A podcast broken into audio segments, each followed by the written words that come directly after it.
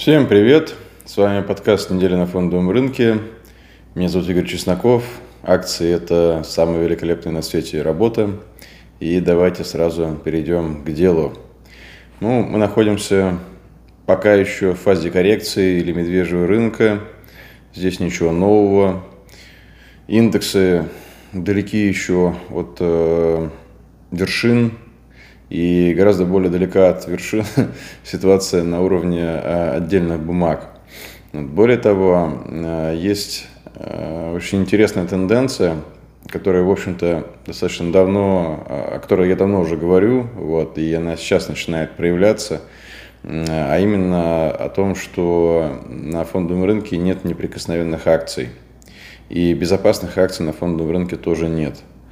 Вот, поэтому то, что происходит сейчас с Facebook и с Netflix, это вполне закономерное развитие событий. Вот здесь, ну как на фондовом рынке не происходит ничего нового, да, все, все непрерывно повторяется. Просто есть э, циклы разной продолжительности, вот, у них э, разные действующие лица, декорации тоже разные, вот, но результат всегда один.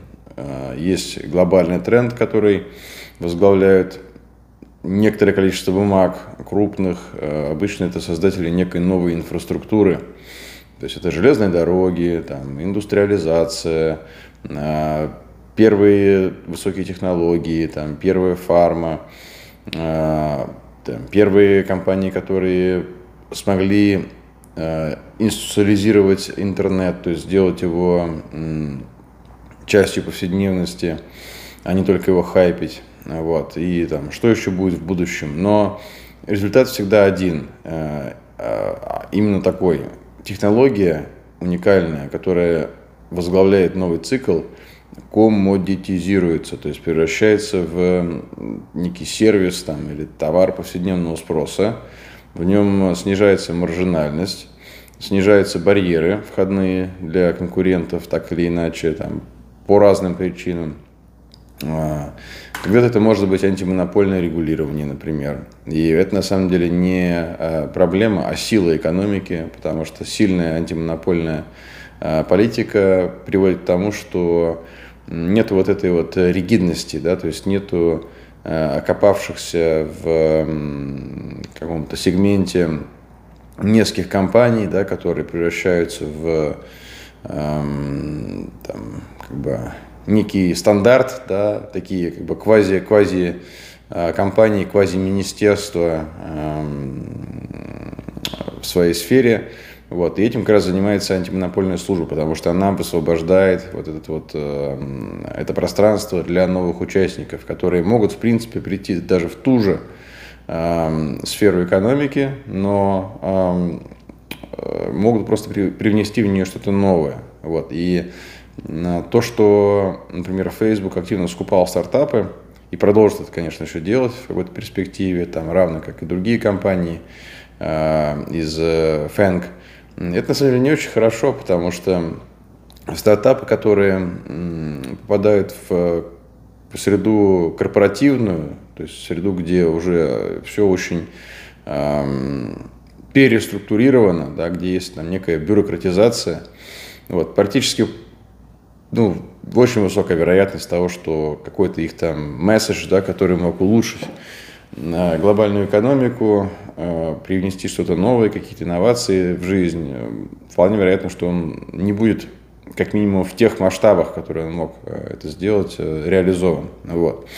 Поэтому это закономерно. И сейчас мы увидели то, что это происходит с Facebook, потому что для Facebook появился конкурент в форме TikTok, вот. Э, он у них прекрасно забирает э, рекламный бюджет. Вот, вот эта история про Metaverse, которая, э, ну, которую придумали Facebook и начали пропагандировать, это на самом деле вполне может быть просто маневр для отвлечения внимания инвесторов, ну, который не реализовался, да, то есть, конечно же, все видно стало в отчете, вот, но вообще в в корпоративной тактике как бы такой прием есть, и им пользуются на самом деле практически плюс-минус все компании, которые в похожей ситуации находятся, э, безотносительно масштабов этих компаний.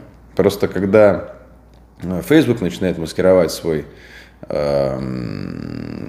с проблемой в своем бизнесе и начинает пропагандировать метаверс, то это волнами расходится по всему миру, вырастают там целые индустрии, там эксперты в них и так далее, просто потому что там Марк Цукерберг э, хотел отвлечь внимание аналитиков, э, точнее, ну да, планировал это сделать и сделал, э, но просто не получил результат, который, на который рассчитывал.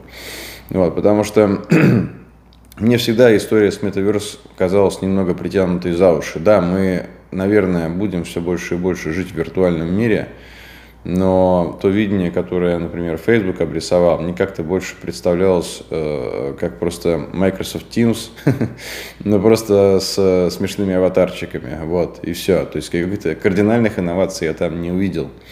Вот, человечество смотрит в сторону виртуальной э, реальности, э, и, наверное, в той или иной степени э, это произойдет, да, просто пока не ясно как, потому что вот существующие технологии этот вопрос не решают.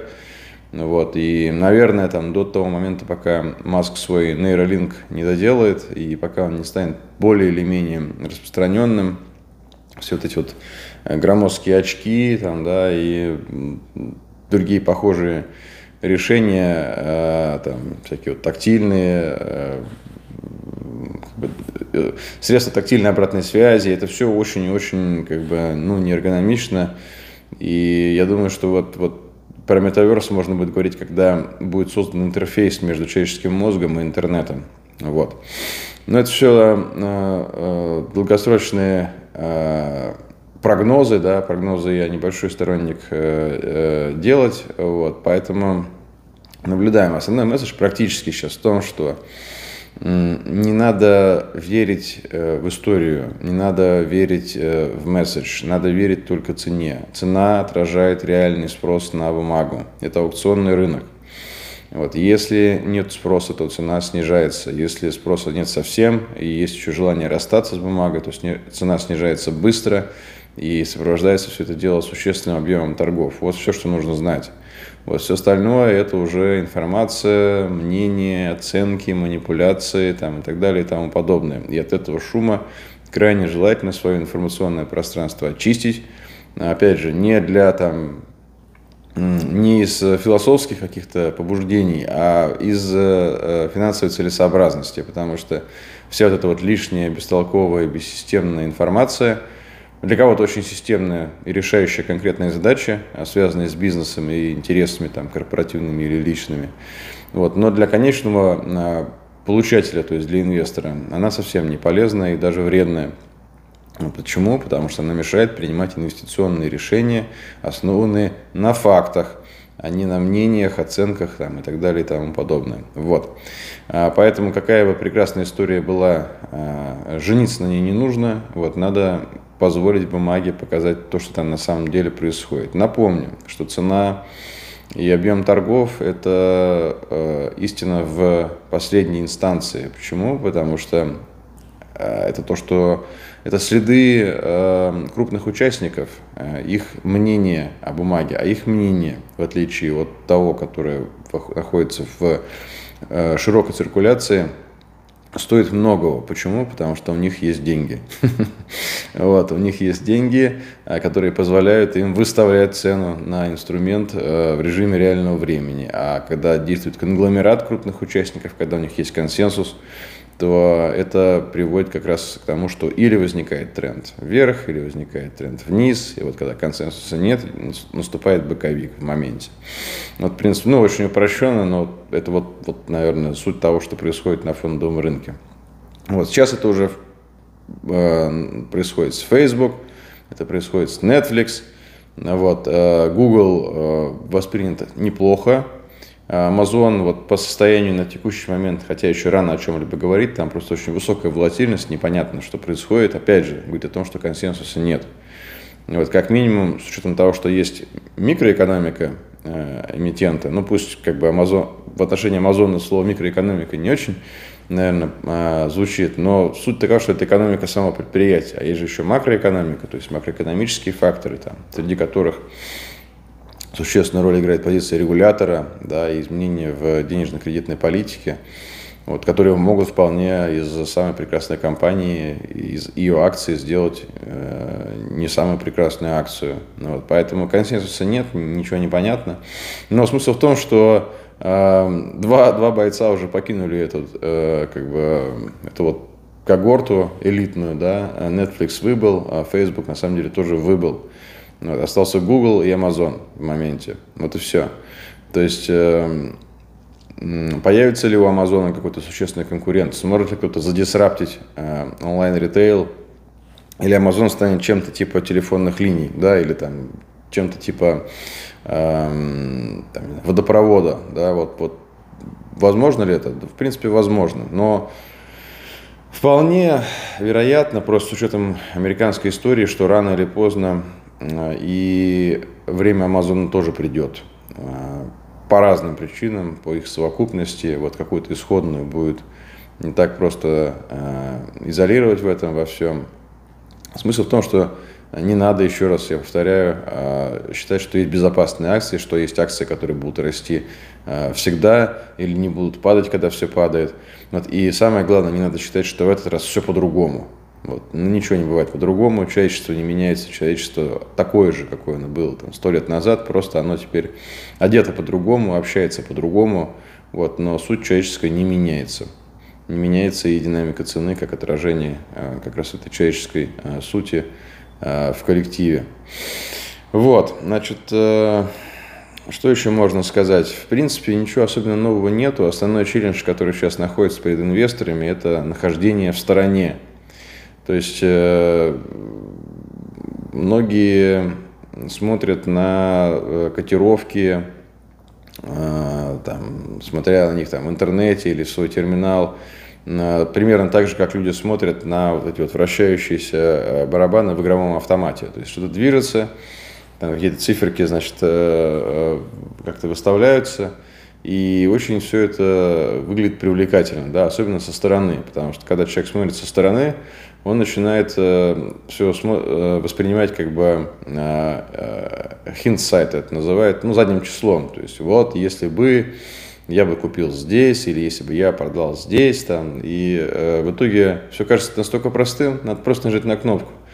Вот. Но после нажатия на кнопку становится ясно, что все совсем непросто, и э, особенно в текущих условиях, и рынок, э, ну, собственно, потому им называемый такой рынок волатильным, да, потому что происходит все что угодно. Шарты настолько же опасные, насколько и лонги сейчас. Вот, это пример снапа, это прекрасный пример, потому что вы можете там увидеть бумагу, которая упала на не знаю, там 80%, подскочила на 50%, и вот эта вот э, машина тоже по вовлечение инвесторов по редистрибуции капитала работает как часы. Вот, поэтому сейчас самая разумная политика – это политика э, наблюдения. Надо позволить э, пыли осесть, и после того, как она осядет, мы увидим на самом деле, где же все-таки находится сейчас инвестициональный интерес. Вот. Сколько такое еще продлится? Я не знаю, мы уже выполнили э, среднюю коррекцию, которая ну, значение средней коррекции, которая э, было обозначено с марта 2009 года, то есть порядка 17% рынок в среднем э, проседал за это время. То есть не рецессионная коррекция, так называемая, без рецессии в экономике. Сейчас про рецессию говорить еще очень-очень преждевременно, потому что цикл повышения ставок даже не начался. Вот. Чтобы вы создать эту рецессию, нужно 3-4 хайка обычно, а, ну, по историческим а, меркам, по историческим прецедентам. Вот. Сейчас этого не происходит, поэтому как бы, глобальное а, восприятие, да, таково, таково не мнение, да, а просто вот, результат изучения исторических закономерностей таков, что наиболее вероятный сценарий – это циклическая коррекция в рамках бычьего рынка. Вот, то есть пока еще рецессионный медвежий рынок не наступил, да, прошлый был полноценный в 2008-2009 годах, вот, и еще будут возможности. Вот. Это то, тот сценарий, который сейчас э, видится как наиболее вероятный. Вот, хорошо, что на самом деле, что уже есть достаточно высокий уровень пессимизма, что уже многие говорят про рецессию. Это здорово, потому что это будет свидетельствовать о том, что информационный фон ухудшается, снижается интерес широких там, инвестиционных кругов и около инвестиционных к рынку в целом. Вот. Это будет означать меньший объем шума вокруг цены, ну, собственно, та самая волатильность, о которой мы говорим. И потом, э, вполне вероятно, мы увидим еще э, новые э, вот эти вот субциклы, так называемые. Вот, значит, то же самое краткое, да, спокойствие, внимательность, э, свобода от э, вот этих вот э, импульсивных действий, от информации. Э, и надо просто позволить рынку показать э, момент наступления тренда. И, кстати, еще как я уже сказал, я уже про это тоже упомянул, но повторю еще раз, сейчас не время для шорта. Вот. Обычно большинство, как в принципе и в случае с бычьим рынком, да, большинство ритейл-инвесторов приходит под занавес, вот, когда уже невозможно игнорировать это движение, когда уже все вокруг зарабатывают просто там, все инвесторы, все трейдеры, вот, надо просто опять нажать на кнопку, да, и получишь результат. То же самое и сейчас. Рынок падает, но это же очевидно, что он продолжает падать. Да? Надо просто шортануть и все. Вот. И так как раз создается объем вот этих вот э, покупателей, которые не в последнюю очередь способствуют интенсивному ралли от низов, э, когда они э, вынуждены покрывать свои шорты. Вот. Не надо быть одним из них. То есть не надо играть в рулетку, надо действовать осознанно. И в завершении про феномен э, того, что единственная группа, которая сейчас держится на этом рынке и которая выглядит плюс-минус интересно, это нефть и газ. Вот. И казалось бы, в чем здесь может быть причина? Да, если Китай, например, уже замедляется, э, США готовится создавать рецессию у себя э, там, в перспективе года, наверное. Вот. Что же может быть драйвером для спроса на нефть? Где этот новый спрос? Да? Какое-то новое экономическое чудо? Ну, нет, нет, не ожидается в ближайшее время. Цена на нефть может просто расти как следствие того, что рынок учитывает э, сокращение предложения нефти и газа. Вот. А именно в данном случае это, видимо, санкции, да, связанные с, известным, с потенциалом известных военных событий. Вот. И также надо отметить, что параллельно э, с этим Э, неплохо себя показывают акции оборонных компаний и, ну и, собственно, да, вот полезные ископаемые и ресурсы. Вот. Это говорит о том, что пока еще нет, пока еще крупные деньги не ставят на деэскалацию конфликта. То есть восприятие потенциального военного конфликта в Восточной Европе очень серьезное. Вот. Это факт потому что никаких других драйверов для того, чтобы вот эти вот э, группы акций поддерживать э, высоко сейчас нету. Вот, поэтому я их не воспринимаю как инвестиционный инструмент, потому что вся эта история, она не про органику экономическую, она то, что называется news-driven, то есть она обусловлена новостями.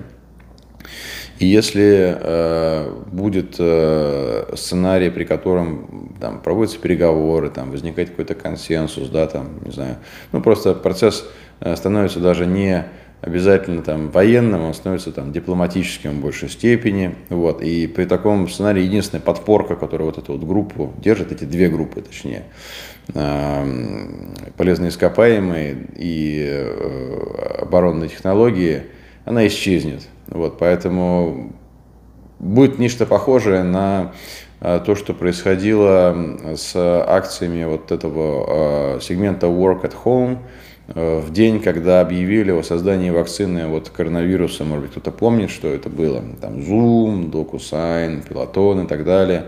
Собственно, в тот момент и, и перестали уже быть в фаворе. Да, они пошли в фазу дистрибуции, да, и то, что мы сейчас видим по ним, это результат того, что начало тогда происходить. Коронавирус, кстати, уже вне повестки дня, я вижу ну, много информации о том, что, во-первых, сам омикрон реализовал самый лучший, наверное, сценарий, который только можно придумать, заразный, но не опасный, вот, способствует выработке коллективного иммунитета, вот, и э, если такой сценарий э, ну, сценарий деэскалации будет реализован, то такой же резкой и впечатляющей там, своей внезапностью движения ждет нас в энергоносителях. Вот.